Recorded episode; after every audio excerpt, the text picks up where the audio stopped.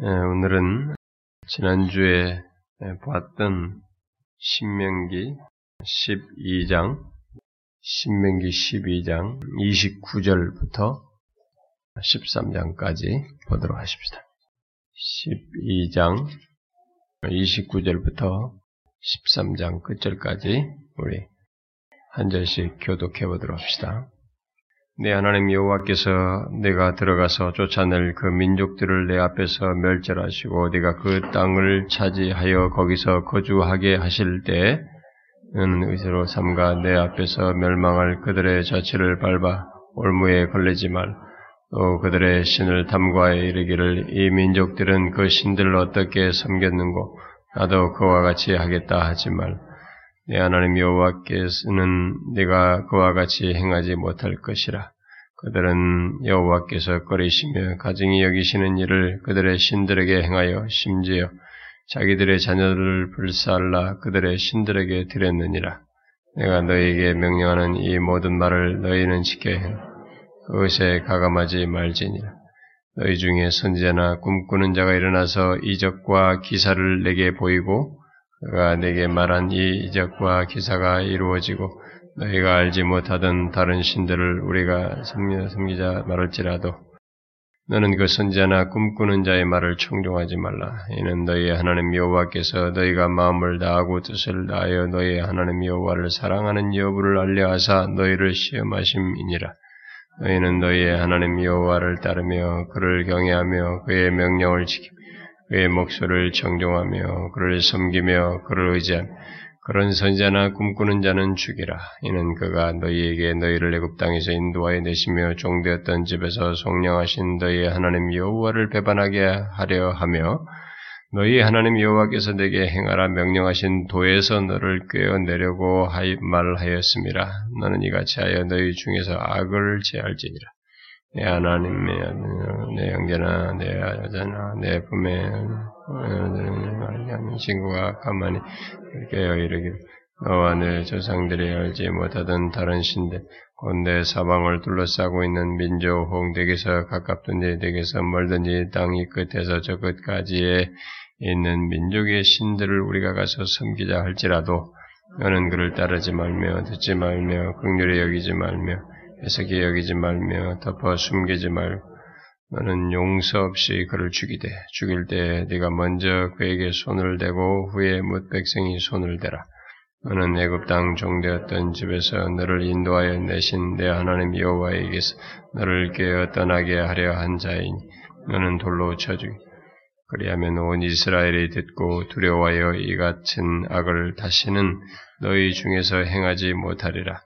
하나님 여호와께서 내게 주어 거주하게 하시는 한 성읍에 대하여 내게 소문이 들리 너희 가운데서 어떤 불량배가 일어나서 그 성읍 주민을 유혹하여 이르기를 너희가 알지 못하던 다른 신들을 우리가 가서 섬기자 한다 하거든 너는 자세히 묻고 살펴보아서 이런 가증한 일이 너희 가운데 있다는 것이 확실한 사실로 너는 마땅히 그 성읍 주민을 칼날로 죽이고 그 성읍과 그 가운데 거주하는 모든 것과 그 가축을 칼날로 진멸하고 너그 속에서 빼앗아 차지한 물건을 다 거리로 모아놓고 그 성읍과 그 탈취물 전부를 불살라 내 하나님여 께 들지 그 성읍은 영구히 폐허가 되어 다시는 건축하지 못할 것이다.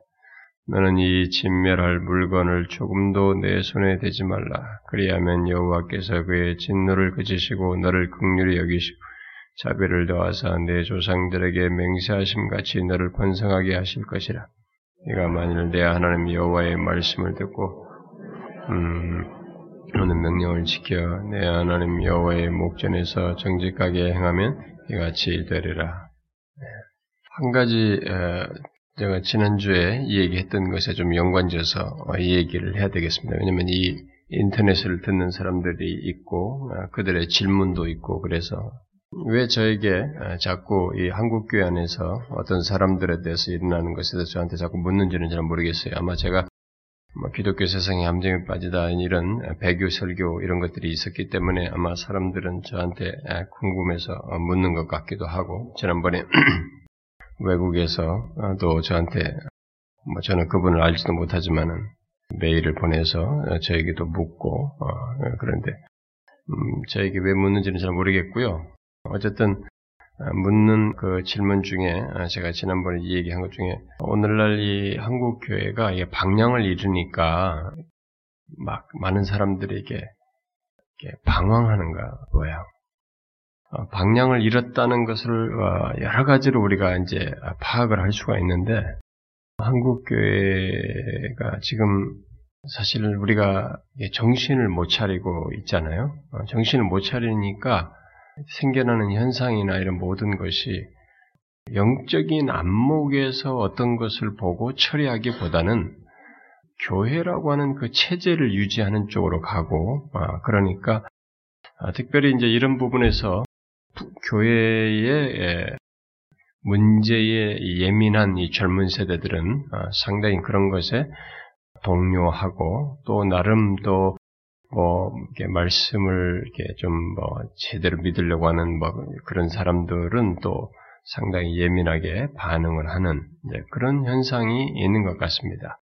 그래서 어 이제 뭐 큰 교회들이 있지만 네, 큰 교회들의 목사들이 이제 뭐 이렇게 사회적인 문제로 이렇게 하나씩 하나씩 이렇게 센셋을 일으켰던 목사들이 무슨 스캔들이나 뭐나 이런 걸로서 문제가 있고 또 사회로부터 인정받지 못할 뭐 그런 것들이 드러나고 뭐 이렇게 하면서 이제 사람들이 방향을 잃은 것이죠. 어디 가서 좀 이게 기댈 데가 없나 이제 그렇게 해서 어, 몰리는 곳이 지금 한국의 서울 안에 몰리는 교회가 몇 개가 있습니다. 예, 그렇게 해서 그 몰리는 이제 젊은이들이 주로 이렇게 이동을 많이 하는데 그 몰리는 교회 중에 이제 두 개, 특별히 두 개 교회는 이제 이 사회적인 그런 문제에 답을 주는 교회의 이미지를 추구하니까 이제 젊은이들이 굉장히 이제 그걸 좋게 보여서 많이 이제 가는 것 같고요.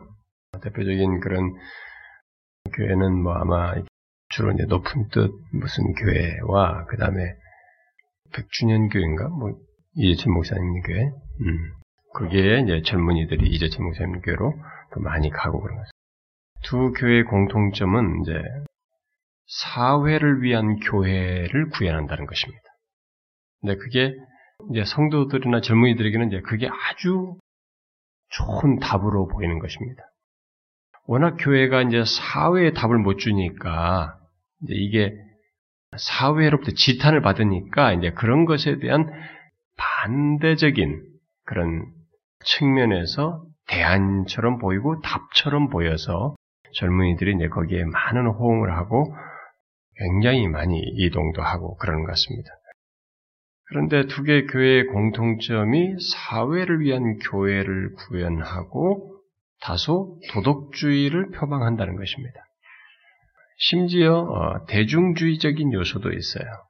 뭐 60대가 되면 무조건 권사가 되고 무슨 몇 대가 되는 게 성경이 이제 그런 것보다는 나이에 따라서 직분을 탁탁탁 주는 이런 것도 어, 구가한다든가 심지어 뭐그 이해철 목사님 있는 교회 같은 경우는 이제 화요광장과 뭔가에는 뭐 수녀나 또 불교의 어떤 스님도 오고 뭐 이런 여러 사람들이 와서 발제인가 뭐 이런 것도 하도록 하고 기회도 주고 뭐 이렇게 하니까 이제 제가 이 얘기하는 게 아니고 그 교회에 아마 사역자가 그런 얘기를 했다는 거죠. 우리 교회는 뭐 하나님을 위한 교회라기보다는 사회를 위한 교회를 표방한다 이렇게 얘기를 했다고 하는데 그런 두 개 교회가 사회를 위한 교회를 이제 그게 이제 사람들에게는 굉장히 그럴 듯해 보이고 매력적으로 보일런지 모르지만 그것은 착각입니다. 우리가 교회는 그리스도의 교회를 표방을 해야 돼요. 이 세상의 거룩한 것에 대한 기대를 갖고 이 세상에서 어, 어, 맛볼 수 없는 복음에 대한 어떤 것을 얻을 수 있는 곳으로서 유일한 기관으로서 교회로 봐야 됩니다. 근데 이제 그것이로서의 교회가 아니라 사회를 위한 교회로 가면서 사회적인 그런 것에 보조를 맞추는 교회의 방향성과 이런 모든 것을 표방하게 되면 자연스럽게 그런 교회, 교회됨의 특성들과 이 거룩성들이 희석되게 돼 있어요. 아닌 게 아니라 대중적이고 그렇게 도덕주의적인 교회를 표방하게 되고 사회를 위한 교회를 표방하는 그런데 거기서 굉장히 이 시대는 너무 상대적으로 이렇게 특출하고 너무 사회적 기여도가 높고 멋있으니까 희소하니까 굉장히 그러는데 사람들이 진리나 교리적인 차원에서의 교회에 대한 이해가 없으니까 그걸 답으로 여기고 젊은이들이 다 그쪽으로 어, 이동하고 아마 그러는 것 같습니다. 그게 또 하나이고 또 하나는 어, 제가 지난번에 말했던 그 부류들이 그쪽으로 이동하는 것이고 또 다른 부류는 뭐냐면은 이제 지금 이 한국, 미국에서 그 교회가 이렇게 막 큰 교회로, 마케팅 처치로 이게 어, 생겨나면서 이렇게 사람들을 일종의 마케팅 방법을 통해서 교회가 갑자기 성장하는 이런 것에 대한 반발로서 나온 것이 이제 이머징 처치예요. 이머징 처치는 이제 이전에 그 교회, 교회다운 교회 모습을 갖자라고 하면서 그 교회의 엄숙함과 그런 것들을 가지면서 그리고 어떤 담론을 놓고 같이 누구나 예배에 참여하고 리더가 될 수 있고 또 심지어 그렇게 그들 안에서 누가든지 설교자도 될 수도 있는 여지까지 열려 있는 이런 식이에요. 그런데 이런 것이 이제 조금씩 조금씩 변형하면서 이머징 처치의 형태를 취한 그런 교회들이 여기저기서 많이 일어나고 있어요. 그러니까 이제 이제는 교회가 이게 제도권들이 이렇게 타락하니까 제도를 아예 기피해버리고 제도권들을 다 무시해버리고 그런 거 교회가 필요 없다. 우리가 모두가 만인 제사장이니까 우리가 다 이렇게 하면서 그런 제도 없이 누구든지 아, 예수를 이렇게 신앙생활 누구든지 자기 감동을 나누면서 또 어떤 담론을 놓고 성경적인 담론을 가지고 얘기하고 뭐 이렇게 하자고 하면서 그렇게 진행되는 분위기 속에 김성수 목사님이 여기 와가지고 한국에 들어와서 그 인터넷 성도, 자기 인터넷 팔로워들을 이렇게 데, 리고 이제 교회를 개척할 테니까 모이자. 그래가지고 모였는서 600명 정도에서 뭐 어떻게 시작해가지고 1000명까지 된 상태에서 몇 개월 만 1000명 되고 그분이 갑자기 돌아가셨으면 심장마비로 돌아가셨단 말이에요. 그런데 이, 이 그 그룹의 교인들이 그런 현대적인 추세에 보조를 맞춰요. 자연스럽게 지금. 그래가지고 자기들이 이제 질문을 제가 이 사람에 대한 질문을 받았기 때문에 얘기하는 겁니다. 자꾸 저한테 질문을 하니까 사람들이 지방에서도 질문해가지고 저한테 어떻게 되느냐. 자꾸 그 사람 설교를 들으라고 사람들이 자꾸 그러고 막 이렇게 연락이 오고 막 좋다고 막 그러는데 어떻게 하면 좋느냐. 막 이렇게 얘기를 해서 그렇습니다. 심지어 아마 이전에 우리 교회도 어떤 사람이 우리 교회 성도들한테도 전화해가지고 어, 들으라고 막 이렇게 하고 그랬다고 하는 얘기 제가 들었어요. 그런데 그분이 가지고 있는 나름대로 그 개혁주의적인 어떤 것을 추구했던 전력이 있고 할 때, 그리고 굉장히 그 성경 연구를 어, 굉장히 열심히 하고 심지어 어, 뭐 하루에 20시간씩 어, 연구를 했, 뭐 이런 얘기까지 자기에 의해서 이렇게 전달이 되고 뭐 그렇게까지 성경을 설교에 몰입하고 사람들과의 관계는 거의 성도들과 관계는 거의 스톱 시켜 놓고 안 하고 설교에만 몰입해서 그렇게 연구를 해서 설교를 했다. 뭐 그렇다고 그래요. 그래서 초기에 그런 어, 교육주의적인 것도 표방을 하고 아마 주장을 했던 것으로 보여집니다. 그런데 제가 저는 다는 몰라도 뭐 사상을 알면 그 사람의 전체를 알려면 그 사람의 글들과 전해졌던 것들 다 아마 살펴야 되는데 다 그런 것을 제가 일일이 어떻게 살펴서 분별해 줄 수는 없을 것 같고, 다소 듣기로 이렇게 바른 것들을 많이 외쳤고, 기존 교회가 잘못하는 것들을 많이 일침을 가하면서 속 시원하게 얘기하고, 또 기존 교회 속에서는 뭐 생각도 못한 뭐 헌상 문제나 이런 거뭐 뭐 어떻게 할 필요 없다는 이런 식으로 하니까 뭐 아마 그런 것에 약간 이게 반응이 저기 거부 반응 있는 사람들은 막 100% 빨려 들어갔을 리지 뭐 헌금 문제라든가 이런 것은 아마 빨려 들어갔을 가능성이 높아요. 네, 그렇게 빨려 들어가고 그래서 속 시원하니까 사람들이 거기에 많이 따라 들어가고 그랬는데 다 살펴지 못하고 제가 말해서 좀 섣부를 수도 있겠으나 한 가지는 말할 수 있어요. 뭐냐면은 가르침 받은 자들의 모습 그리고 그들이 이 땅에서 그 교회를 세웠을 때의 교회의 모습, 뭐 이런 것들이 성경에서 많이 동떨어져 있기 때문에 그것을 통해서 옳, 옳지 않은 면들이 상당히 많은 문제성을 가지고 있는 그룹으로 말할 수밖에 없어요. 그들은 가르침 받은 자들이 지금 교회를 떠나 그대로 자신들의 목회자도 없이 자기들이 그 동영상 설교만 들으면서 자기들이 그룹 토의하고 계속 가지고 그것을 전파하고 막 지방에도 막 관련된 사람 연락해서 심지어 이제는 각 지방에도 이제 그걸 그 설교를 통해서 만든 그룹 교회들을 이렇게 세우려고 하는 시도까지 한다고 그랬는데 이런 인터넷 설교를 듣고 인터넷 성도를 만드는 이런 시스템은 저는 성경적인 교회라고 볼 수가 없어요. 이미 당신이 미국에 있을 때부터 설교 준비에만 전념을 하고 사람들과의 관계 이런 것들은 막 거의 하지 않은 아, 이런 어, 모습이 있어서 사실 그런 필요도 못 느끼고, 그러니까 설교만 듣고 사람들이 그걸 가지고 이렇게 해도 된다는 아마 생각을 가져서 그런지 지금 성도들이 또 그, 그걸 따라서 그런지는 모르지만, 그런 식으로 교회를 각 지방에도 이렇게 인터넷에 성교 듣고 자기들끼리 또 그룹을 지어서 갖는 이런 식의 교회를 세운다고 하는 것이 이게 이머징 처치가 세워지는 분위기에 편승된 또 다른 하나의 이게 폐단이라고 보지, 그 치우침이라고 볼 수 있겠고요. 이들의 특성은 분리주의적이에요. 너무 분리주의적이고, 교회론에서 일단은 문제가 있고 성경적으로 볼 때요. 어, 교회론에서 인터넷 설교라는 인터넷 성도라는 것이 존재할 수가 없고요. 그런 식의 교회는 어, 있을 수 없어요. 그리고 어, 지금 그렇게 각 지역에 인터넷 설교 듣고 이렇게 그룹 져서 모이는 그런 교회는 어, 성경적인 교회가 아니라고 볼 수가 없습니다.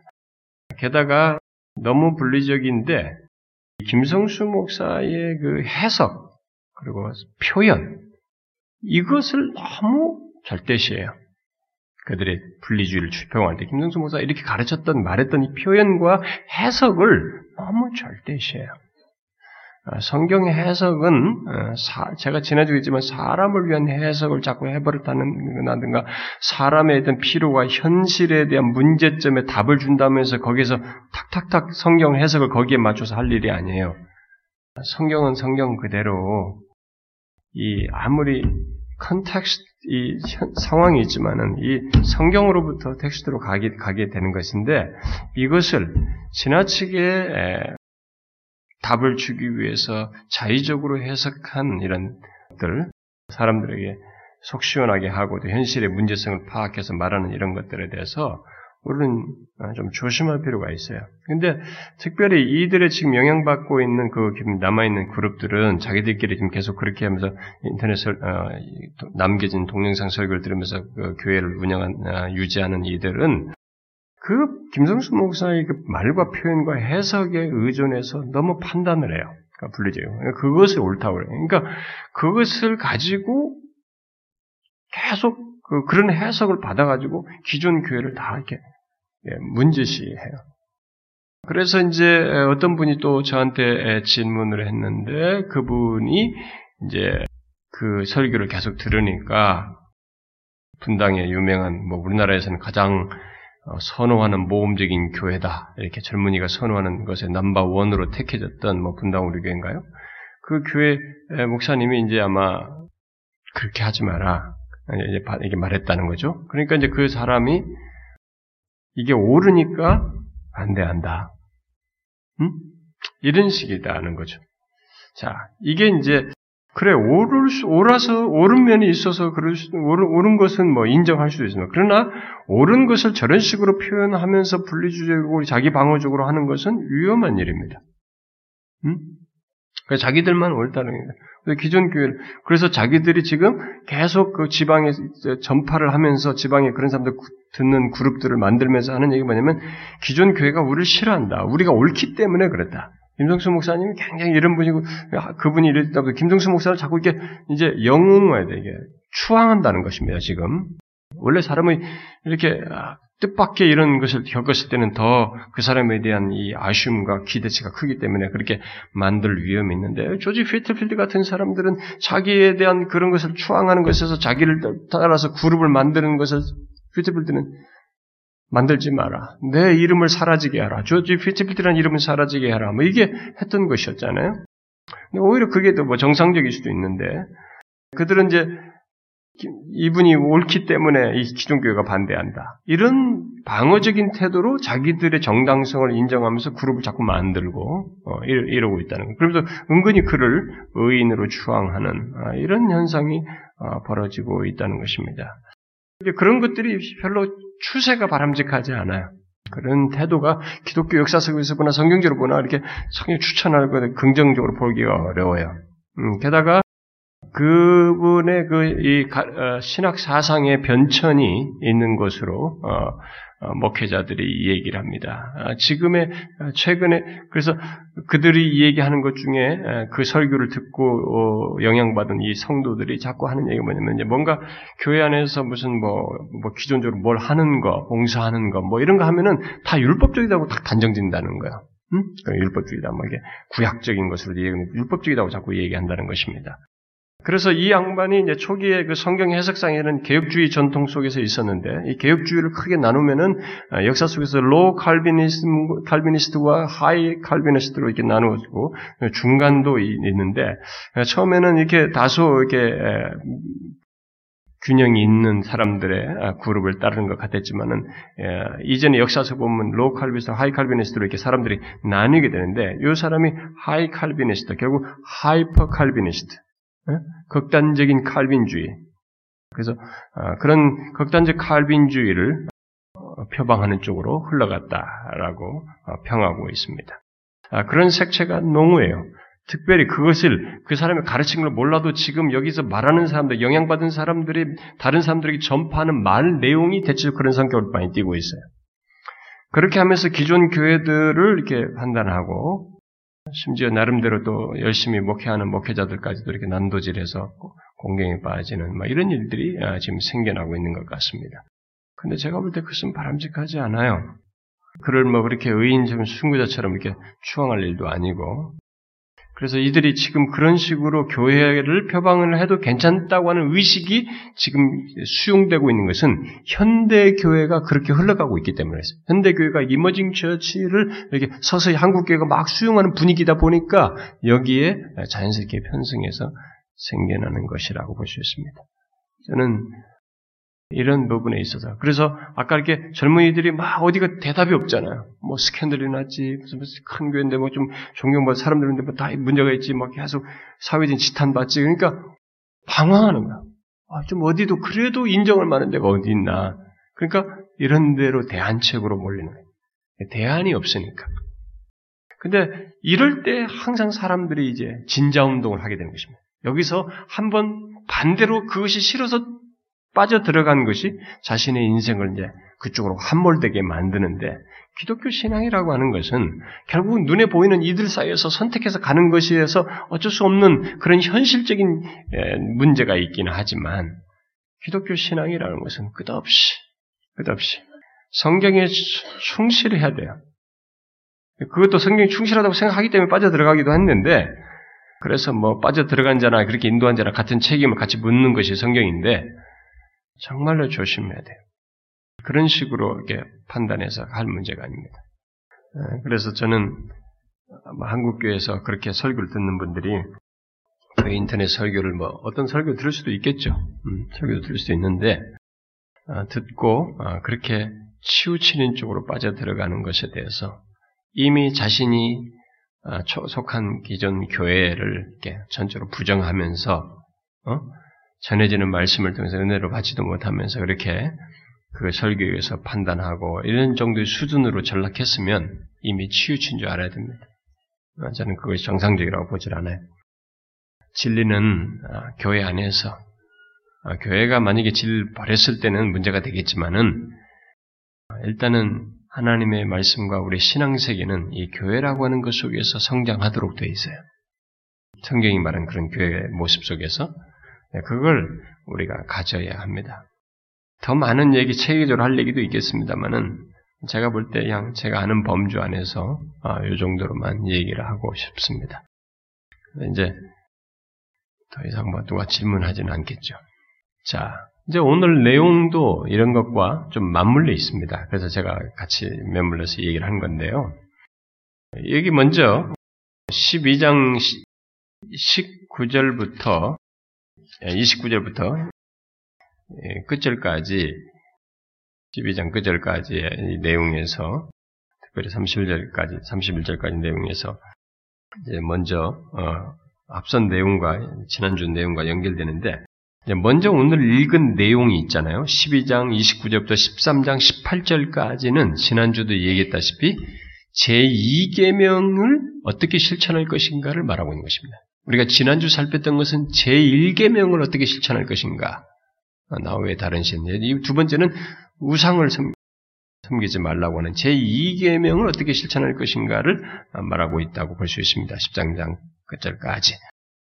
자, 이제 그 12장 어, 이 후반부 내용을 살펴보면 이스라엘 백성들이 가난에 들어갈 때 하나님이 그 주어서 들어가게 됐을 때 이스라엘은 가난 사람들이 어, 행했던 제의, 제사, 어, 우상을 섬기는 그런 것을 그것에 영향받을 위험이 가지고 있어서 모세는 지금 그것에 대단한 경계심을 가지고 자꾸 이 얘기를 하는데 네, 여기서 지금 오늘 지금 말한 이 내용에서는 12장 후반부 내용에서는 그런 것에 조금도 탐구력을 발휘할 필요도 없고 관심도 가질 필요가 없고 거기에 대해서 따라서 해서는 안 된다. 거기에 대해서 뭐 어떠느니 어?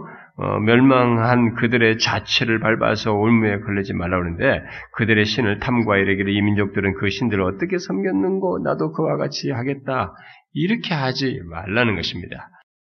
음, 어떤 식으로든 이들의 유혹에 빠져서 이방신, 곧 그들이 섬기는 우상을 섬기게 되면은 그들과 하나님과의 이 독특한 관계는 깨어지게 될 것이기 때문에 모세는 이 부분에 있어서 굉장히 강력하게 이 얘기를 하고 있습니다. 그래서 그들 앞에 놓여 있는 이 유혹에 대해서 어, 강력한 어조로 계속 13장까지 경고를 하고 있습니다. 자, 어떤 위험스러운 사람이 어? 어느 공동체에서든지 일어나서 그들을 미혹해서 하나님의 계명을 저버리도록 음? 하나님의 계명을 지키지 못하게 할지도 어, 모르는 그런 위험이 아, 있어서 그런 것을 여기서 지금 쭉 얘기를 하고 있습니다.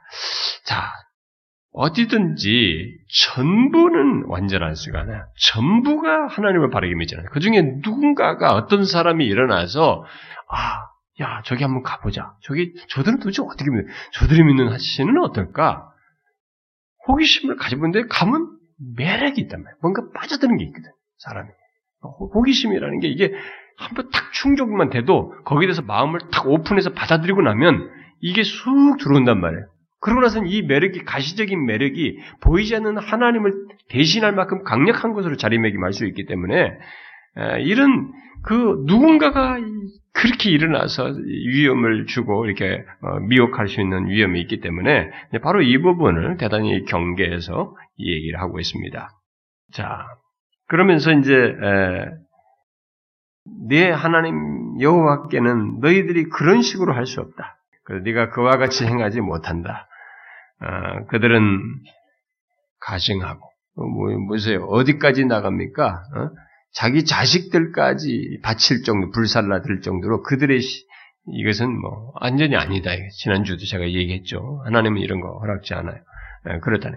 그러니까 그들에 대해서 무슨 조금이라도 호기심을 가지고 뭐 어떻게 섬겼는가 뭐 이랬는가 해볼 이유가 없다. 여러분 인간을 너무 믿으면 안 되는 겁니다. 아 나는 괜찮아 이렇게 되는 거 없어요. 인간은 없어. 인간은 여러분 우리가 정확하게 알아야 됩니다. 우리는 한 번 맛을 딱 보고 거기에 딱 매력이 남잖아요. 인상 깊잖아요. 이게 어디 가서 뭘 하다가도 생각이 나요. 아, 또 한 번 한번 기회가 오면 가고 싶고. 이게 잡아 끄는 것입니다. 강력해요. 특별히 이 종교성이라고 하는 문제는요, 이 종교성이 충족되는 한 번의 경험을 하고 나면, 그건 막확 꽂힐 수 있어요, 이렇게. 예를 들어서 어떤 사람이 교회를 다녔다. 이 사람이 뭐 그렇게 교회를 다녀봤지만은 그 은혜의 체험 같은 거 없고 아직까지 거듭나지도 않았어요. 근데 교회를 하면서 교회 생활에 익숙해져요. 그런데 어느 날 어디를 갔다 이거예요. 어? 불교든 어디 갔는데 거기서 필이 확 바뀌었어요. 와, 뭔가 이게 느껴졌고 뭐 했다. 그러면 어떻게 되겠어요? 이제 아 이게 진짜구나. 이게 빠져들어갈 수 있는 것입니다. 그래서 지금 일체 그런 것을 여기서 하지 못하도록 어, 이 얘기를 하고 있습니다. 자, 그러면서 이제 32절은 어, 내가 나중에 얘기하고요. 이 13장에서 음, 자 이들 앞에 세 가지의 함정이 놓여 있다는 사실을 얘기를 하고 있습니다. 음? 모세는 그 이제 13장에서 세 가지 측면에서의 유혹이 올 수 있다는 사실을 어, 경고해 주고 있습니다. 자, 세 가지가 뭘까요? 첫 번째는 1절부터 5절에서 나오는 것입니다. 이것은 공개적으로 있게 되는 유혹이기도 한데요. 종교적인 유혹이에요. 음? 아, 가난 땅에 들어가서 어, 그들이 우상을 섬기는 그 땅이서 갖게 될 어떤 유혹 중에 이런 종교적인 유혹입니다. 다 우상숭배와 관련된 것인데 우상숭배를 이런 종교적인 측면에서 다가오는 유혹이에요. 아, 이것은 아주 진정한 것처럼 보일 수 있어요. 이 종교적인 유혹이요. 이것은 사람들에게 다른 신들을 쫓자고 권하는 어떤 선지자나 여기 지금 1절에서 말한 것처럼 꿈꾸는 자가 일어나서 나름대로 다른 신에 대한 설득력이 있는 어떤 것을 보여줬을 때, 특별히 어떤 뭐 여기 기적이라든가 뭐 이런 것들을 행하면서 어, 보여줬을 때는 이게 이제 강력한 매력으로 등장하는 것입니다. 어, 그러니까 선지자나 이 꿈꾸는 자의 어떤 신탁에서 이런 유혹이 올 수 있다는 것입니다.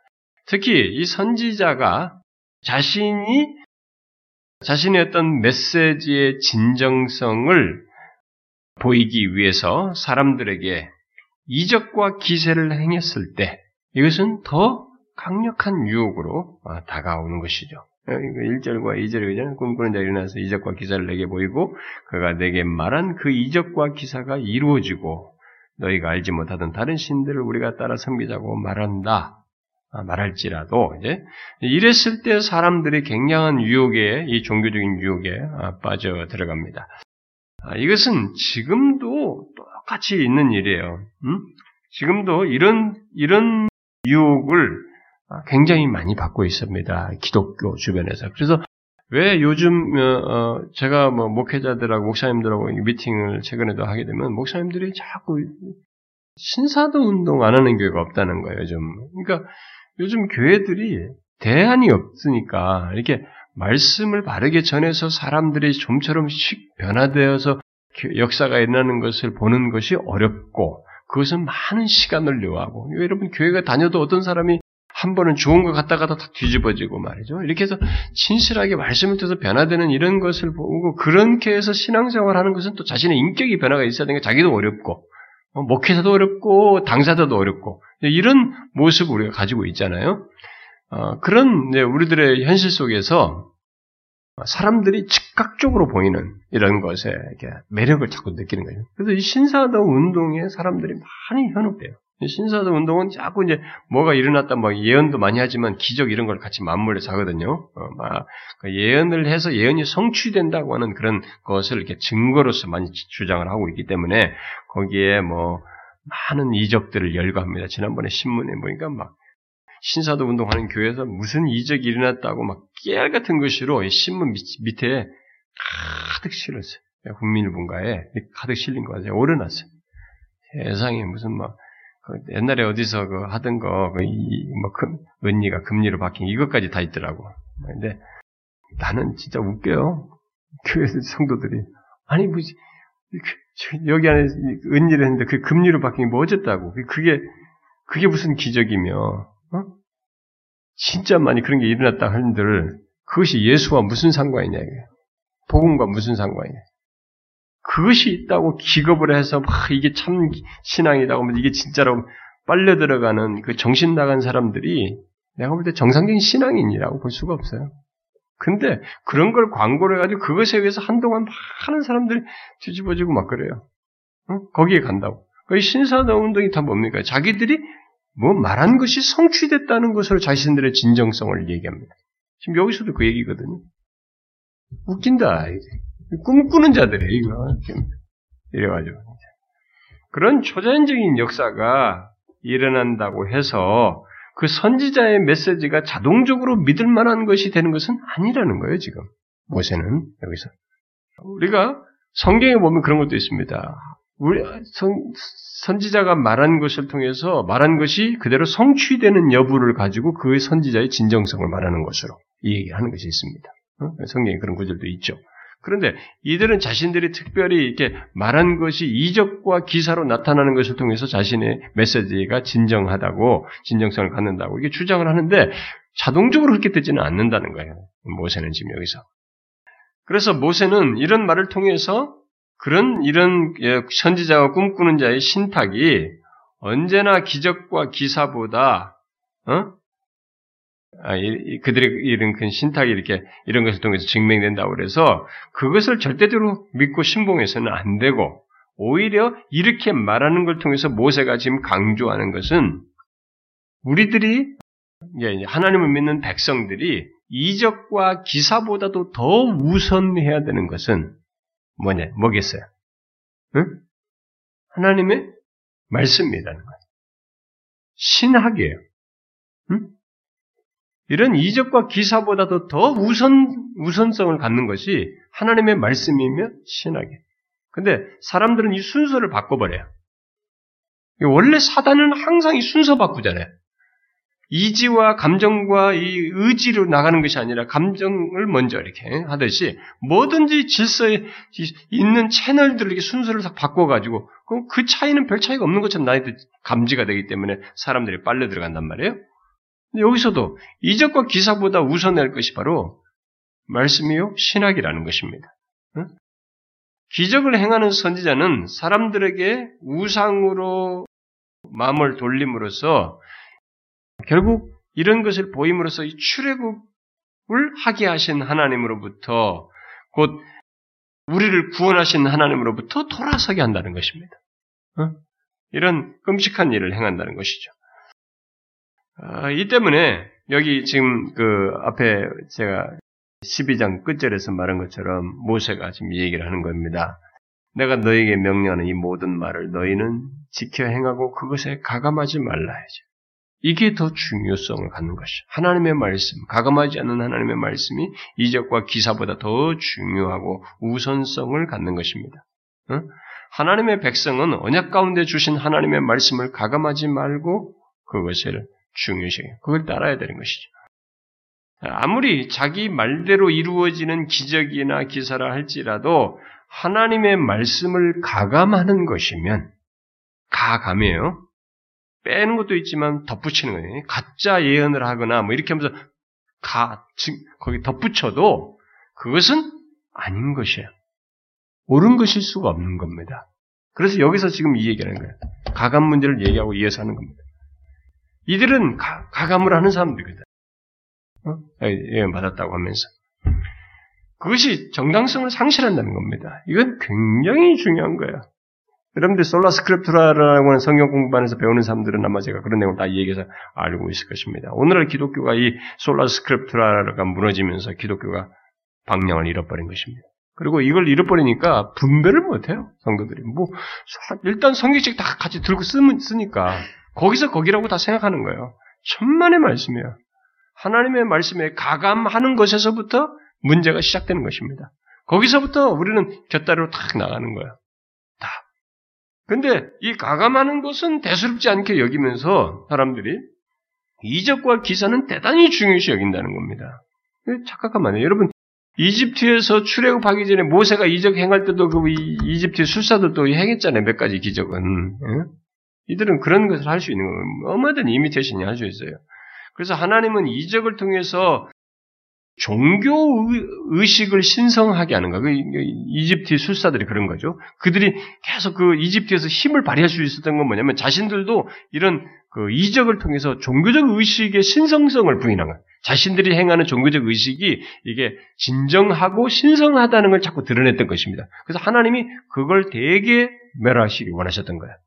그래서 이방 종교에들이나 이런 사람들이 그런 식으로 마치 직접 신적인 정통성을 가지고 있고 신적인 특성을 가진 것처럼 드러내는 것을 하나님이 용납하지 않으려고 했던 것입니다. 쓸어버리려고 한 것이고. 왜냐하면 착각을 일으키잖아요. 아, 이게 진짜 하나님의 일을 하고 있구나. 진짜 참신이구나라는 착각을 일으킨단 말이에요. 그래서 이적과 기사를 통해 가서 이런 종교적인 자기가 행하는 이방 종교인데 거짓 신인데 그 거짓 신 의식을 종교 의식을 자꾸 신성하게 진정한 것으로 만든단 말이에요. 보, 이게 한단 말이에요. 안 된다는 거야. 그런 행동을 주님께서 금하신 거죠. 무엇으로든 백성들로 하여금 하나님의 계시된 말씀을 이렇게 빗나가게 하고 현혹시키며 불순종하도록 충동질을 한다면 그들은 뭐예요? 사기꾼이에요. 거짓 교사예요. 배반하게 하는 하나님을 배반하게 하는 교사인 것입니다. 하나님의 계시된 말씀을 불순종하게 한다? 뭘 얘기를 자꾸 하는데 성경을 가지고 얘기를 하는데 하나님의 계시된 말씀을 불순종하도록 한다. 그 말씀으로부터 멀어지도록 한다. 이것은 사기꾼이에요. 그리고 그런 특성을 나타내는 사람이면 100% 사단에게 조종당하고 있는 것입니다. 광명의 천사로 등장하는 사단이 어떤 식으로 등장하는 사단이 우리의 씨름은 혈과 육이 아니에요. 남편이라도 아내라 할지라도 심지어 교회 어떤 선생이라 할지라도 그런 식으로 나올 수 있어요. 뭔가를 얘기하면서 나를 하나님께 하나님의 계시된 말씀에 순종하는 것으로부터 가까이 하는 것부터 멀어지게 하는 이런 일을 누군가 할 수 있어요. 그럴 그 순간만큼은 그 사람은 사단에게 사용되고 있는 것입니다. 그런데 그런 것을 노골적으로 하는 사람이면 그건 사기꾼이에요. 거짓 교사입니다. 그, 그런 이제 이런 경험을 하게 될 때 여기서 이제 시험 받는 얘기를 하는데 그런 선지자들이 말하는 대로 어, 이게, 이제 이게, 될, 되는 이런 것을 경험, 우리가 보게 될 때, 아, 우리들이 이제 여기서 이제 시험을 받을 수가 있습니다. 여기 지금 문제 제기하잖아요. 그런 기적을 통해서 뭔가 사실인 것처럼 보이면서, 어, 선지자와 꿈꾸는 자가 이제 그럴 쪽으로 향하도록 이렇게 하게 할 때에 우리가 거기서 시험을 받는 것입니다. 어? 여기서 우리의 신앙이 하나님에 대한 이해가 하나님에 대한 우리의 신앙과 삶이 진정한지를 드러내게 되는 것입니다. 응? 진실로 그분을 사랑하고 그분을 알고 그분을 사랑하는지를 드러내게 되는 것입니다. 응? 선지자들이 말하는 대로 행하기, 행하는 것을 거부함으로써 하나님에 대한 우리의 믿음과 충성 여부가 드러나게 된다는 것입니다. 거기서, 어, 그래? 한번 나도 따라가 볼까? 이것이 하나님께 대한 우리의 사랑과 충성의 여부를 밝히는 것입니다. 우리들 중에도 오늘날 교회단 중에 옛날에 조사 결과 예수 믿는데도 뭐야 점쟁이한테 뭐 몇십 퍼센트가 가본 적이 있다는 한 번 정도 점을 쳐봤다는데 그게 하나님에 대한 사랑과 여기 이, 구절이에요. 4절이에요, 어? 4절. 하나님을 응? 네가 마음을 다하고 뜻을 다하고 너의 하나님을 사랑하는지 여부가 드러나는 것이에요. 뭐 한번 해보는데 왜 한 번에 왜 한 번? 응? 왜 그렇게 전혀 가능성도 없고 쓸모도 없는 살아계신 하나님이 계시고 그가 이 모든 만물을 주장하시는 참신이신 하나님을 정령 안다면 왜 그 한 번이 쓸모가 있냔 말이에요. 왜 그 일을 왜 하느냐 말이에요. 왜? 왜 하나님 왜 다른 것에 이 견눈질을 하느냐는 거예요. 그 한 번의 견눈질이 하나님을 마음을 다해서 성품을 다해 사랑하지 않는다고 하는 것을 드러내는 것입니다. 우리들이 너무 웃기는 것입니다. 아, 뭐 신앙생활하면 누구든지 한 번 정도 할 수 있죠. 무슨 소리 하는 겁니까? 그 한 번이 하나님에 대한 사랑이 진실하지가 않다는 것을 드러내는 것이에요. 시험에 빠지는 것이죠, 우리가 지금. 부모들부터가 자식이 자식들에게 막 그런 것들은 괜찮다, 이렇게. 그렇게 가르치니까 세상에서는 성공할지 몰라도 그 자식이 하나님부터 멀어지는 거예요. 그렇게 잘 키워서 공부 열심히 시켜서 어? 세상적으로 성공할 수 있을지 모르지만 그 영혼은 하나님부터 멀어지고 망가질 수 있는 거예요. 음? 부모들 책임이라고 그런 것은 어디서 그런 걸 용납해요, 부모들이. 저는 그런 걸 용납하는 부모들 많이 봤어요. 이 3절에 해당하는 것이. 자신들부터 다 하나님을 진실로 사랑하지 않는 것이에요. 마음을 다해서 사랑하지 않는 것입니다.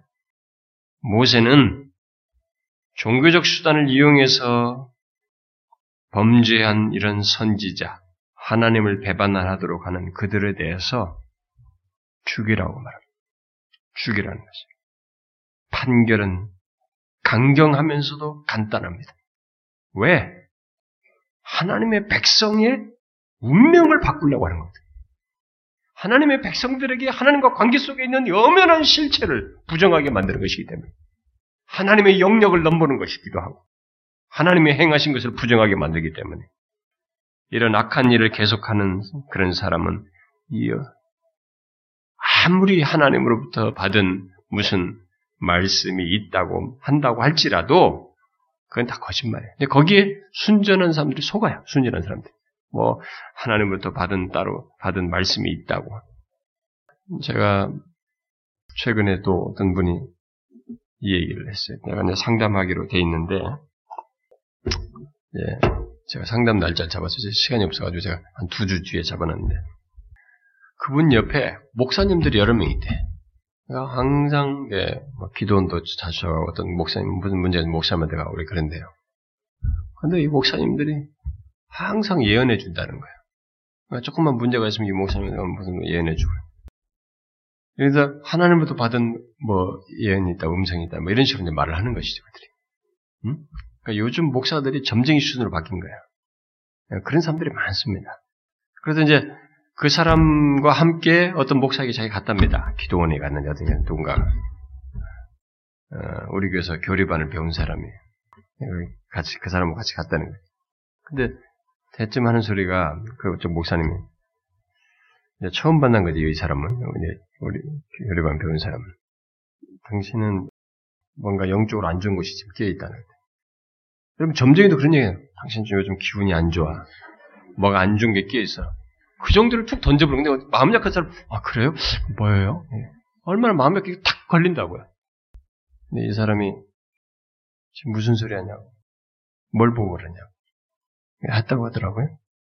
하나님께 따로 받은 말씀이 있다라고 하면서 딱 얘기할 때, 이 순진한 사람들이 다 넘어가요.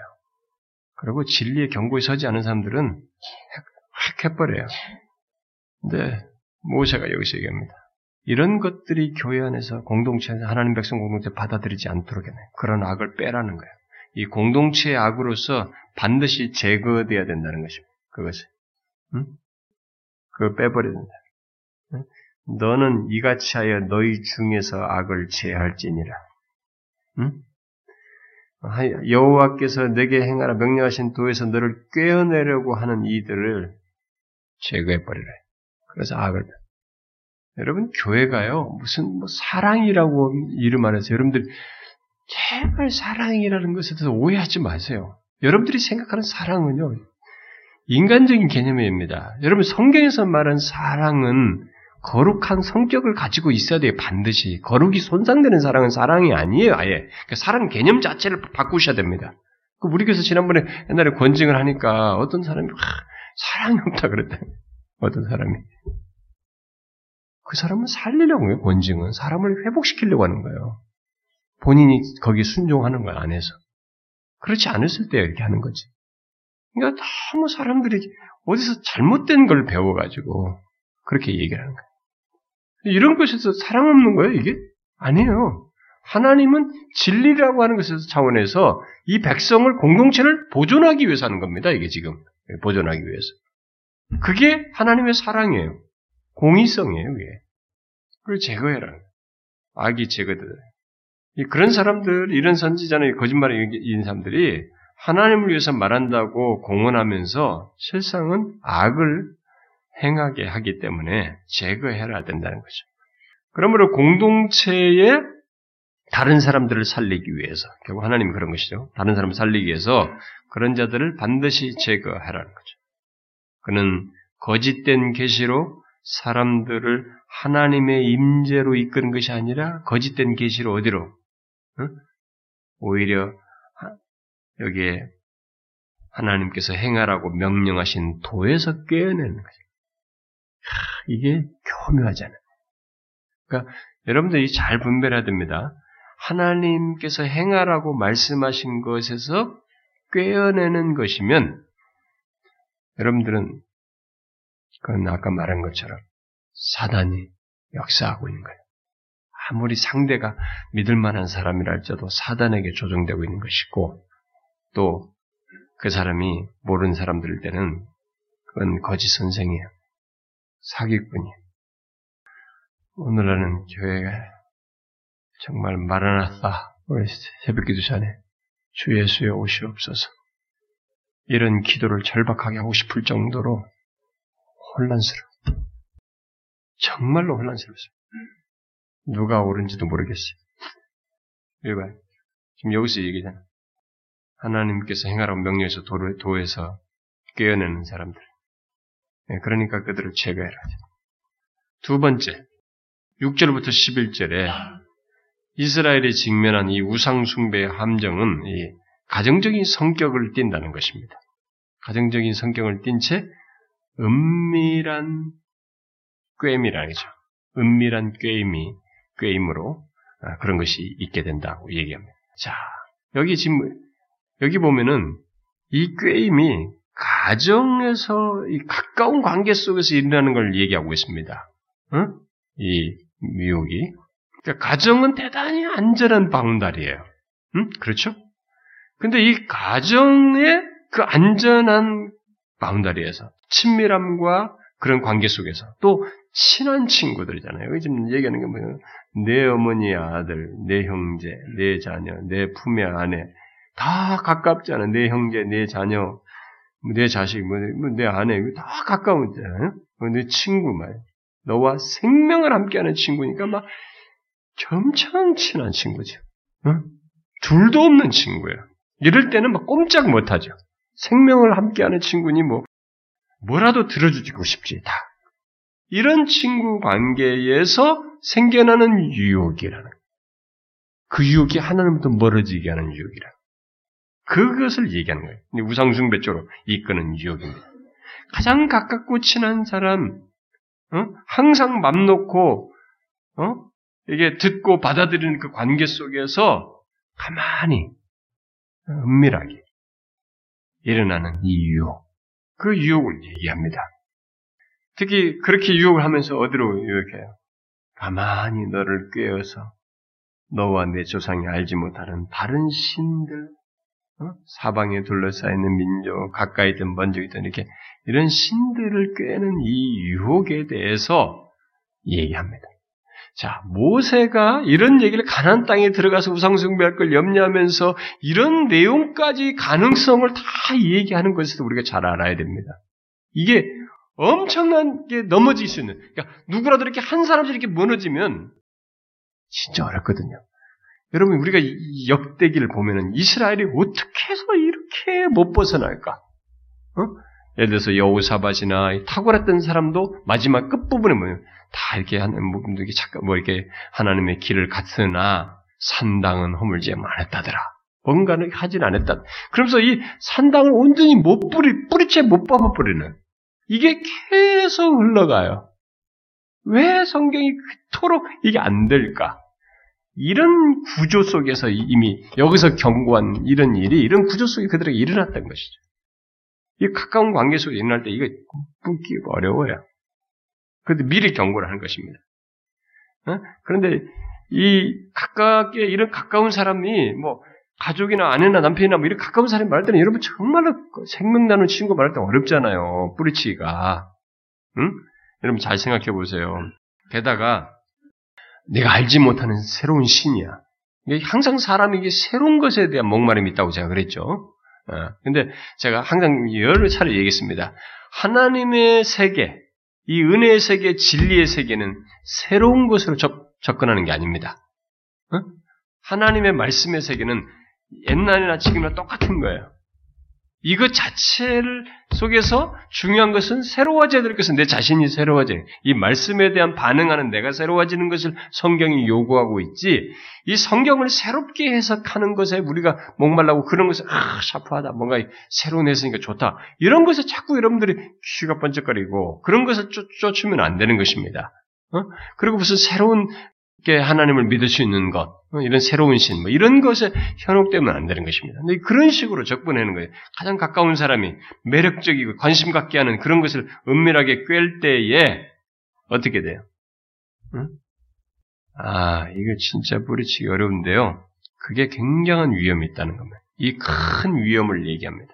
응? 그러나 모세는 제가 이 부분 마지막 정리하면 뒷부분 다시 한번 정리하겠습니다. 그러나 모세는 이런 관계의 관계와 관계의 친밀함이 아무리 깊다고 할지라도 일단 여기 10절 말씀대로 뭐예요? 애굽 땅 종되었던 집에서 너를 인도하여 내신데 하나님 너희를 구원하신 그 하나님에게서 너를 꿰어 떠나게 하려 하는 자이니 하나님에게서 꿰어서 떠나게 하려는 그것이 있게 될 때는 그건 아무리 가까운 친구고 뭐 생명을 주는 친구랄지라도 이것은 나의 나라는 존재를 망치는 존재예요. 그건 절대로 나를 위하는 자가 아닙니다. 그리고 인간의 혈과 육의 개념으로 판단하는 문제가 아니에요. 이것은 악한 영에 대항하는 에베소 6장에서 말한 것이 악한 영에 대항하는 차원에서 이것을 다뤄야 되고 빨리 여호와에게서 떠나게 하는 그런 것인지 여부를 파악하여서 그것을 대적해야 된다는 것입니다. 그런데 우리가 우리 지금 한국 교회도 보면은 이러면 신천지도 사람들이 많이 빠져들어갈 때도 처음에는 신천지인지를 잘 모르다가 빠져들어가잖아요. 신천지면 성경을 가르쳐준다고 성경 가지고 얘기니까. 그래서 제가 아까 앞에서 말한 것이 그거예요. 요즘 우리를 제일 힘들게 하는 것이 뭐냐면은 예수 믿기를 너무 어렵게 만드는 이 환경 구조를 우리나라가 지금 만들어가고 있어요. 외국도 다 그렇긴 하지만 우리 한국은 더좀 심한 것 같습니다. 이런 걸 지금 만들어가고 있는데 왜냐면은 우리를 하나님에게서 멀어지게 하는 이 대상들이 다 성경을 사용하고 있어요. 그리고 하나님, 구원, 믿음 이런 용어를 똑같이 다 사용하고 있고 그리고 교회인데도 다 또 심지어 우리를 헷갈리게 하고 힘들게 하는 이런 대상들까지도 다 비슷한 어떤 나름대로 그 구조를 다 가지고 있어요. 교회 구조를 다 가지고 있고, 뭐, 심지어 어떤 사람은 개혁주의를 얘기도 하기도 하고, 뭐, 이런 것까지 얘기하면서 사람들이 헷갈리게 만들어요. 그러니까 제가 그래서 얘기하는 거예요. 모르겠어요. 저는 갈수록. 제가 뭘 얘기하면, 그래, 너 혼자 잘났냐? 이렇게 말할 것 같고, 또 그렇게 보일 수밖에 없을 것 같고, 갈수록 제가 설교 준비하다가 수시로 마음이 좌절돼요. 이런 내용을 말해야 되나? 너무 사람들이 다 일방적이고 독선적이라고 말하지 않을까? 이 세상에서 이제는 이런 얘기가 먹힐 수 있을까? 뭐 이런 생각이 들어요. 그러니까 누굴 믿어야 되는지 모르겠어요. 이제. 그러니까 너무 각자가 다 오르고 진짜 속에는 오른 대로야. 다 자기가 잘났고 다 자기가 오른 거예요. 뭐가 옳은지도 모르겠고요. 이렇게 가다가 가는 거예요. 마라나사 주님 오십시오. 우리가 빨리 죽어야지 이 말 하면 안 되고 신자의 모습이 아니고 신자는 주님이 오시는 걸 말해야지 내가 죽어야 되는 말하면 안 된단 말이에요. 그게 이제 성경의 표현이란 말이에요. 주님 오시옵소서. 이렇게밖에 말할 수가 없는 거예요. 아니 정말로 어려워요. 저는 헷갈립니다. 갈수록 힘들어요. 내 머리가 막 뽀개질 것 같아. 너무 복잡한 얘기들을 많이 들으니까 아, 그래? 또 그렇단 말이야? 도대체 어떻게 돌아가느냐, 우리가? 알 수가 없어요. 근데 여호와에게서 떠나게 하는 이런 모든 어떤 구조를 가지고 있던 간에 여호와에게서 떠나게 하는 것이면은 그것에 대해서 대적해야 된다는 것입니다. 여호와에게서 깨어내는 것일 때 우리는 분별해야 된다는 것입니다. 그런데 누가 이걸 쉽게 분별하겠어요? 오늘날 같은 구조 속에서 분별하려면 뭔가 분별할 수 있는 기준이 먼저 진리가 먼저 들어가야 되는데 그런 것부터가 제대로 안 들어가 있는데 누가 분별할 수 있겠어요? 그래서 여러분들 우리가요 진실한 신앙에서 벗어나게 하는 것, 음? 나를 하나님과 친밀한 관계 속에서 벗어나게 하는 것, 또 뭐 이런 것으로도 내, 그, 그조차도 잘 모르겠다. 그러면 하나님의 영광을 구하는 것에서 멀어지게 하는 것, 하나님을 기쁘시게 하는 것에서 멀어지게 하는 것, 또, 뭐, 여러분들이 막 진리까지 모르겠다. 뭐, 이렇게 시게 되면 그런 정도의 질문이라도 해볼 수 있습니다. 내가 신앙의 뭐 양심상으로도 봐도 그렇고, 여러 가지 면에서, 아, 이게 하나됨을 지키거나, 교회를, 교회됨을, 교회 안에서의 공동체성을 유지하도록 한다거나, 서로를 사랑하게 하거나, 뭐 이런 것을 손상시킨다. 어? 이런 것이면, 아무리 가까운 사람이 말해도, 일단, 들으면 안 됩니다. 어? 하나님에게서 멀어지도록 하는 것들의 부류들이에요. 그렇게 꿰어내는 것들이면, 여기서 어떻게 되는 거예요? 예, 그런 자들에 대해서. 대적하라는 거죠. 응? 아무리 나를 위하는 것 같아도 그럴 듯해도 분별해서 대적하라는 것입니다. 아, 정말 이런 얘기는 이런 문제는 정말 다루고 싶은 내용이 많아요. 이 정도로 넘어가십시다. 근데 하나님은 그런 자들을 극률히 여기지 말라는 것입니다. 여기 보니까 극률히 여기지 말랐죠.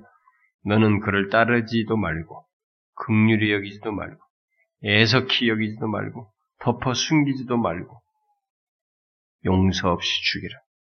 여러분들은 기분 나빠할 수 있어요. 그리고 실제로 8절을 지키기가 어려워요. 왜냐면 내가 생명을 내주는 사람이고, 아니, 내 사랑하는 아내고 남편이고 자식이고 부모인데, 어떻게 그들을 이렇게, 어? 따르지도 말고 듣지도 말고 극유력이도 말고 애석히 여기도 말고 덮어 숨기도 말고 어떻게 이럴 수 있느냐, 이게.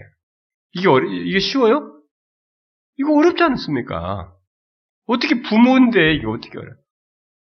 근데 이, 걸 누가 더 시행을 잘하고 있냐면요. 이단인 신천지가 시행을 하고 있어요. 부모도 여기지 말고 뛰어나와라, 이제.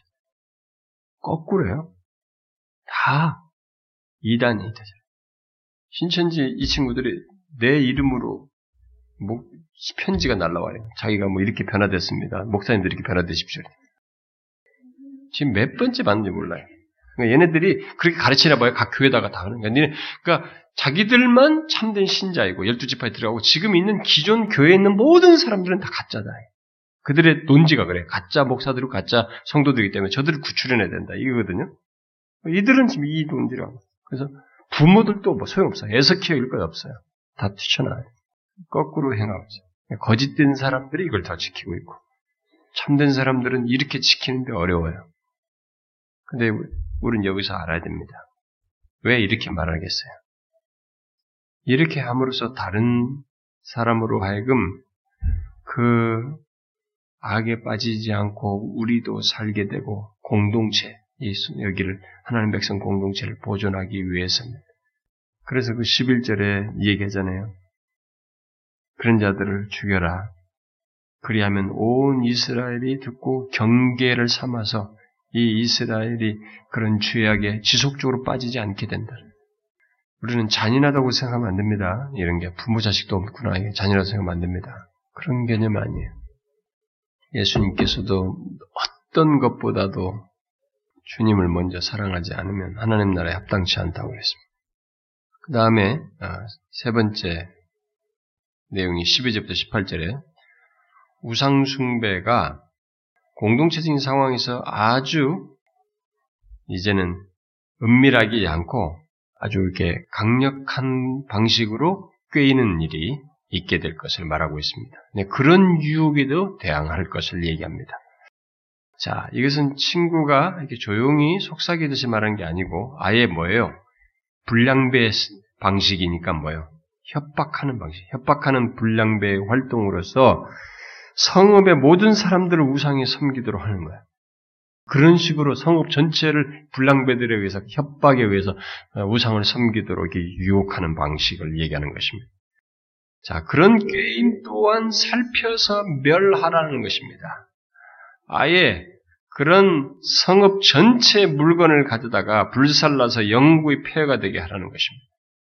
그렇게 할 때에 19절에 아니 18 음, 19절이 아니고 어, 그렇게 할 때에 어떻게 하겠다고요? 17절 하반절에 여호와께서 그리하면 그의 진노를 그치시고 너를 극률히 여기시고 자비를 더하사 내 조상들에게 맹세하심 같이 너를 번성하게 하실 것이다. 그 이상으로 번성케 하신 것입니다. 자, 제가 이제 좀 네, 마지막으로 종합해서 덧붙일게요.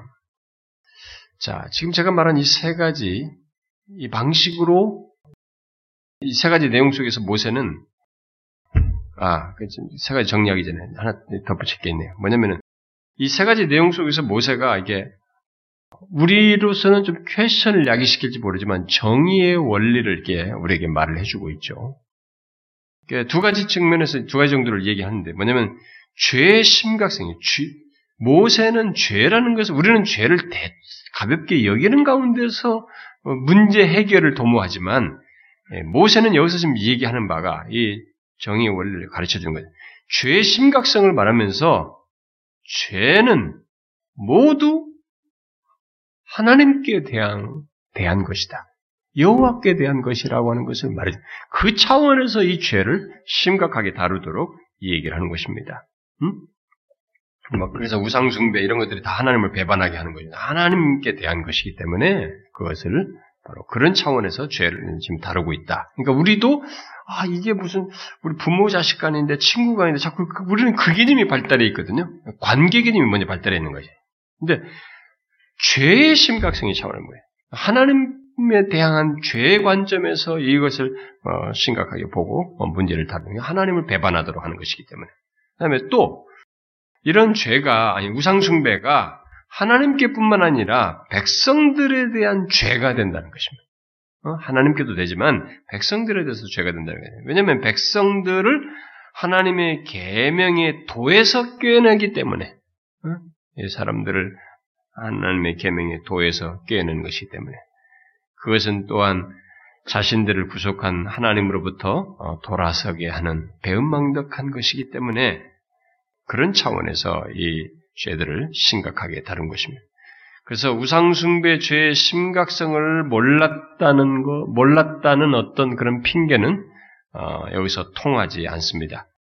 그렇다고 무조건 자신들의 이 죄 증명도 없이 뭐 우상숭배했다, 뭐 이런 일을 했다, 그럼 무조건 막 그런 일 여기 지금 이런 말에 해당하는 이런 일을 하게 했다, 누가 선동을 했다라는 것만으로 그러면 죽여야 되냐? 하나님은 그렇게 쉽게 말하지 않습니다. 여기서 하나님, 뭐, 14절에서도 얘기했지만은, 하나님은 공의의 하나님이에요. 공의를 굴절해 가면서 무자비하게 죽이시는 그런 분이 아닙니다. 14절에 뭐예요? 자세히 묻고 살펴보아서 이런 가정한 일이 너희 가운데 있다는 것이 확실한 사실로 드러나면 무턱대고 죽이라는 게 아니에요. 그러니까 공동체 안에서 밝혀야 하고 그리고 그 가운데서 자신들을 변호할 기회도 주어서 그것이 확실하다라고 할 때, 어, 얼마든지 음모가 있어요. 우리가 앞에서 배웠잖아요. 두세 증인이 있어야 되고 뭐 다 이런 거 있잖아요. 그런 것이 없이 쉽게 하는 게 아니죠, 하나님은. 그렇게 해서 밝혀졌을 때, 죄가, 유죄가 판명되면, 그들과 그들을 따르던 사람들을 반드시 죽여라.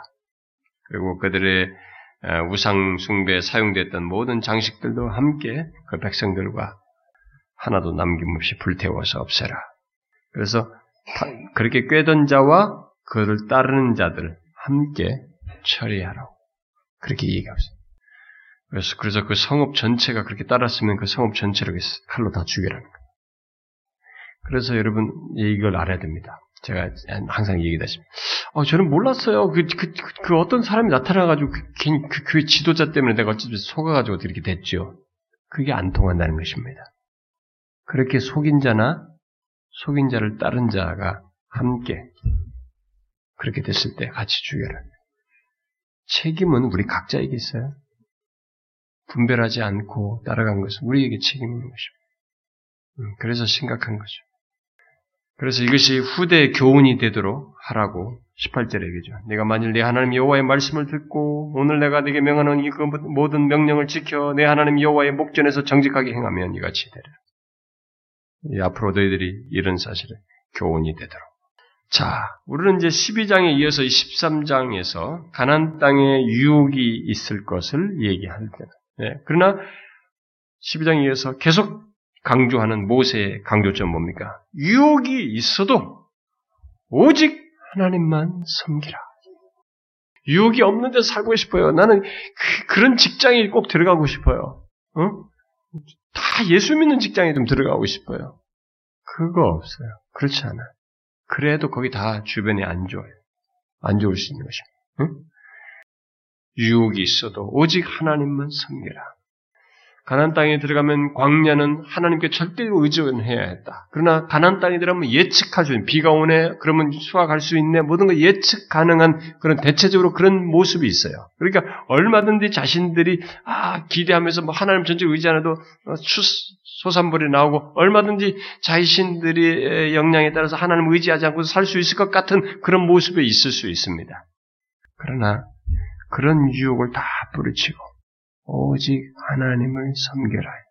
거기 13장 앞에 4절에서 말한 것처럼 너희는 너희의 하나님 여호와를 따르며 그를 경외하며 그의 명령을 지키며 그의 목소리를 청종하며 그를 섬기며 그를 의지하며 동사가 보세요. 동사가 동사를 보시라고요. 계속 여러 동사들이 나오잖아요. 그렇게 하나님을 섬겨라. 그런 유혹에 넘어가지 마라. 응? 내가 유두리 불쓰고 돈 좀 있고 내가 여력이 있으니까 아, 이 정도는 예측 가능하니까 뭐 하나님 의지하지 않아도 된다. 그러지 마라.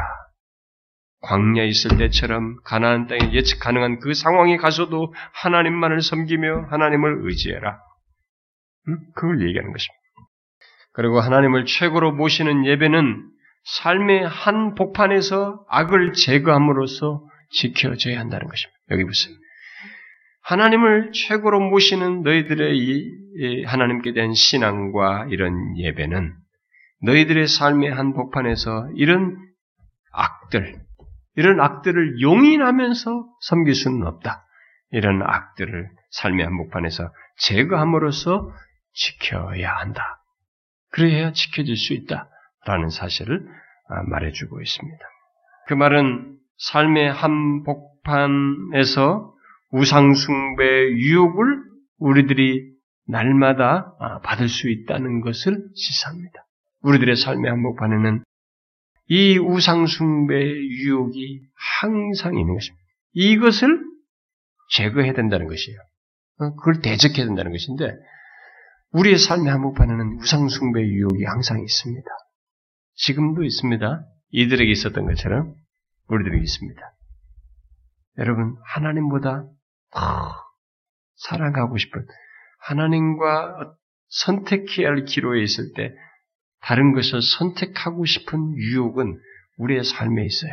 그게 사랑하는 사람이 될 수도 있고 자식의 요청이 될 수 있고 자식을 위하는 것이 될 수도 있고 돈이 될 수도 있고 내가 원하는 몹시 하고 싶은 취미 생활이 될 수도 있고 무엇이 될 수도 있습니다. 우리의 삶의 한복판에 우상숭배 유혹이 있어요. 여러분들이 처음에 이걸 읽었을 때 제가 아, 이놈들은 참 나쁜 놈들이네요. 우리는 그런 거 없어요. 나는 당연히 그런 게 있으면 뿌리 뽑죠. 아양, 씨가 안 박히도 뽑죠. 그렇지 않아요? 이들의 삶의 한복판에, 가난 땅이라는 복판에 바로 우상숭배 유혹이 쫙 널려 있었던 거죠. 유혹. 근데 우리에게도 똑같이 있는 것입니다. 우리 삶의 한복판에. 하나님보다 다른 쪽으로 기울게 할 유혹이 있는 것입니다. 우상숭배 유혹이 있어요. 그게 뭐가 됐든 다 될 수 있어요. 돈이 될 수 있고, 사랑이 될 수 있고, 어떤 사람이 될 수 있고, 자식의 요청이 될 수 있고, 뭐가 될수 있으면 성공이 될 수 있고, 그때 어떻게 하겠어요? 하나님을, 그분의 말씀을, 그의 돌을 쫓는 쪽으로 향하겠습니까? 아니면 그때마다 하나씩 하나씩 받아 먹을 겁니까? 잘 아셔야 됩니다. 제가 여러분들 속에서 보는 것 중에 하나가 뭔지 아십니까? 한 번 탁 무너져요. 한 번 멀어져요. 근데 그 사람들은 반드시 두 번, 세 번, 네 번 멀어집니다. 신앙세계는요, 여전히 해야 되는 것입니다. 마음을 다하고, 뜻을 다하고, 성품을 다하고, 하나님을 여전히 사랑하는 것이야지, 들쑥날쑥 하는 게 아니에요. 들쑥날쑥하면 어떤 이유로 그런 기회가 왔던 간에 그렇게 되면 여러분은 미안하지만 멀어집니다. 어, 그래도 나는 뭐 인터넷이라도 설교 듣지요. 인터넷? 현장 가면서 얻는 것을 여러분들이 못 듣고 경험하지 못하는 그 갭을 지금 그 갭을 느끼지 못할 정도로 멀어진 건 생각 않고요. 점점점 멀어지는 것입니다. 나는 지금도 인터넷 다 꺼버리고 싶어요. 지방이나 외국에 이런 사람들 때문에 그렇지 우리 교인들 생각하면 나는 우리 인터넷 설교 다 안 보내고 싶다. 그때뿐인 거예요. 그 현장에서 들어야 돼 그냥.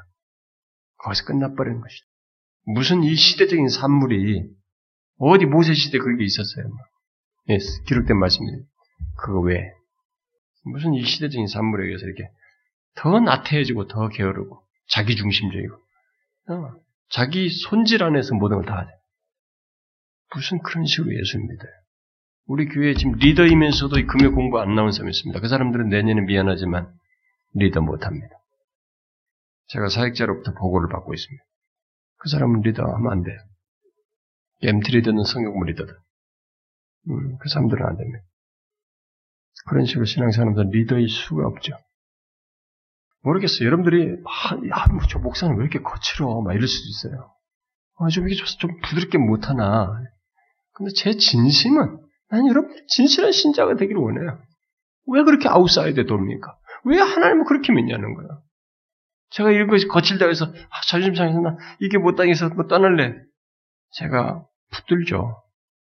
몇 번 붙듭니다. 그래서 떠나는 것은 내가 못 막습니다. 지금까지 우리에게 떠났던 사람들은 몇 종류가 있어요.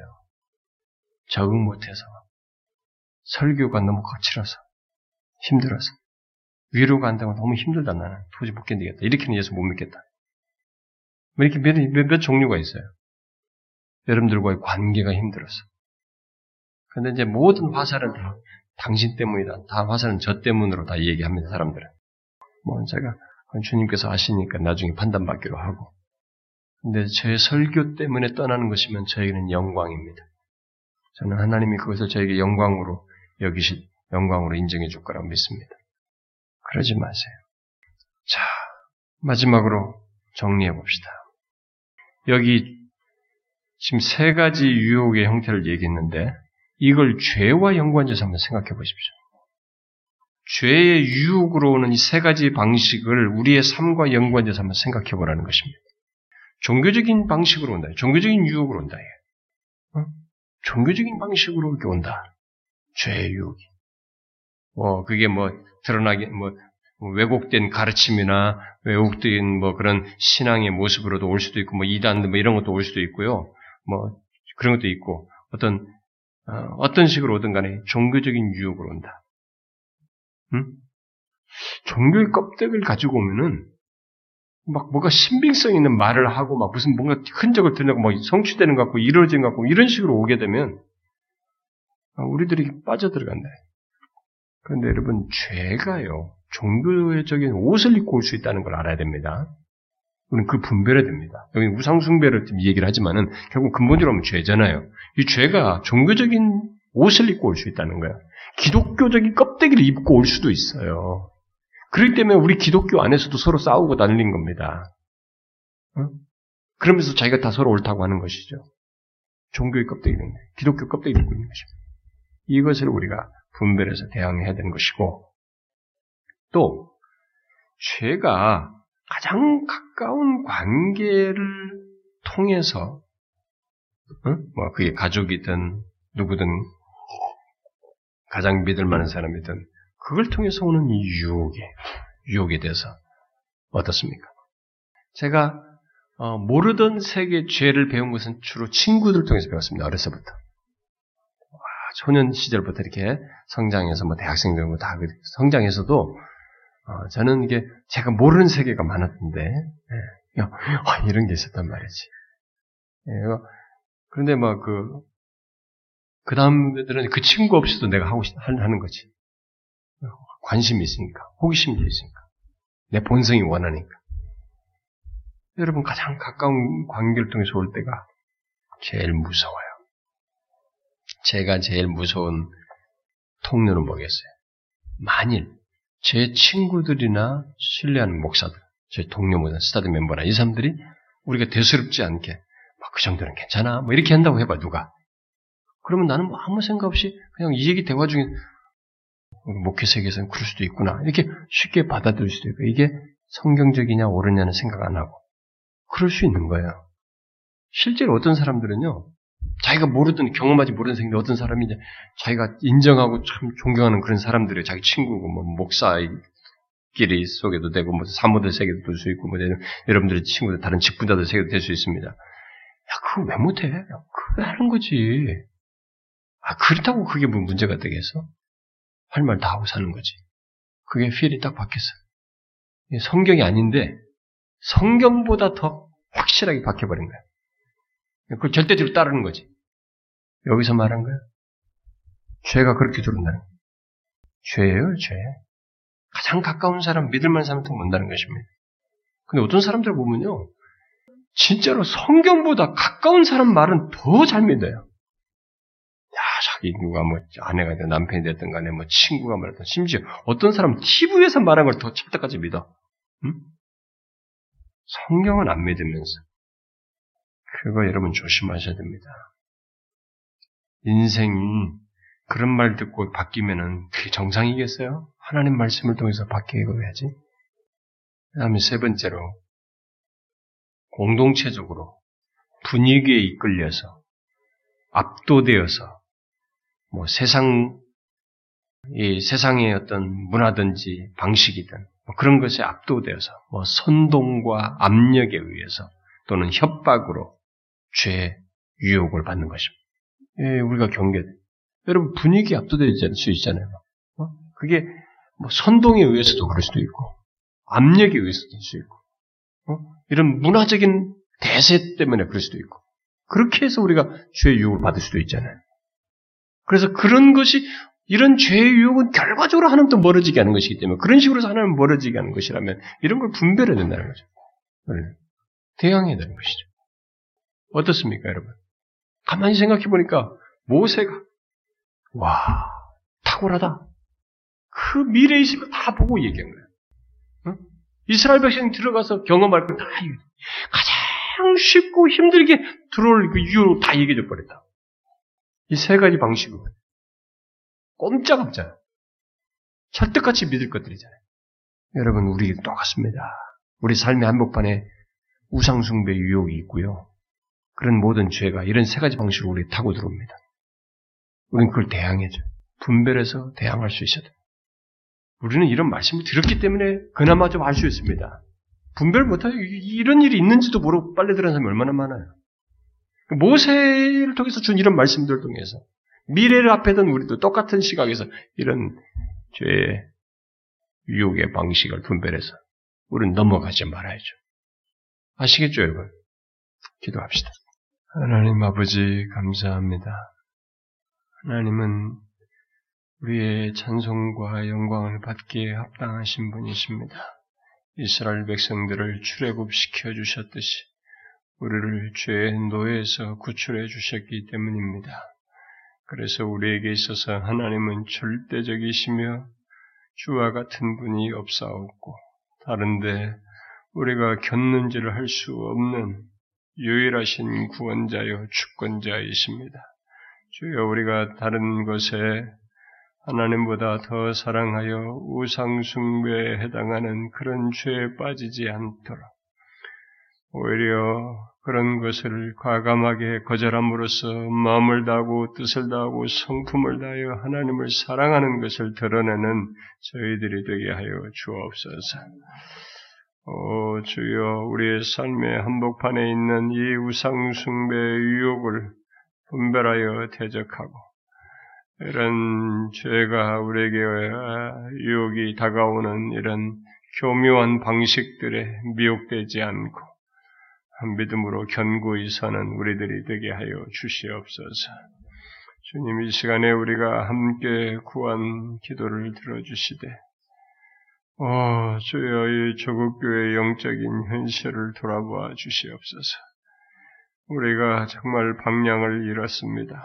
어디로 가는 것이 바른 것인지 서로가 서로를 불신하고 알 수가 없고 판단과 정죄와 서로 옳다는 것이 난무하지만 하나님이여 좀처럼 우리에게 답을 시원케 할 그런 현실이 우리 가운데 없습니다. 교회들끼리도 서로를 불신하고 있습니다. 교회 다니는 사람들조차도 교회를 서로 믿, 못 믿어하고 있습니다. 그런 가운데 하나님의 유사한 것들에 사람들이 현혹되고 조금 치우친 것들에 더 열광하고 있습니다.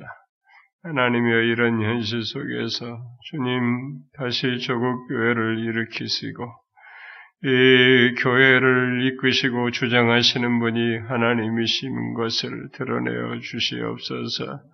주께서 원하시면 이 나라 안에 하나님이여 참된 교회들을 많이 일으켜 주시고 하나님의 종들의 회개 역사가 있을 뿐만 아니라 참된 종들, 진실한 종들이 많이 일어나게 하여 주시옵소서. 주께서 원하시옵거든 교회를 통해서 이 나라의 민족을 갱신시켜 주시고 이 나라의 민족을 소생시켜 주시고 이 북에까지 복음을 능히 전하고도 남는 능력을 갖는 교회들이 되게 하여 주시옵소서. 주여 우리 몸된 교회를 여러 가지로 이 조국 교회의 미랄처럼 사용해 주시고 우리가 은밀하게 하나님이여 기도하며 이 조국 교회를 생각하는 이런 것이 헛되지 아니하고 우리의 기도가 응답되어서 하나님이여 몸된 교회를 통해서 이 시대의 진리의 빛이 비춰지고 복음을 듣지 못한 수많은 영혼들이 복음을 듣고 주께로 돌아오는 역사가 있게 하여 주시옵소서. 오 하나님 여기 나와 있는 사랑하는 지체들을 저들을 돌아보아 주십시오. 저들에게 하나님이여 현실적으로 여러 가지 기도 제목들이 있습니다.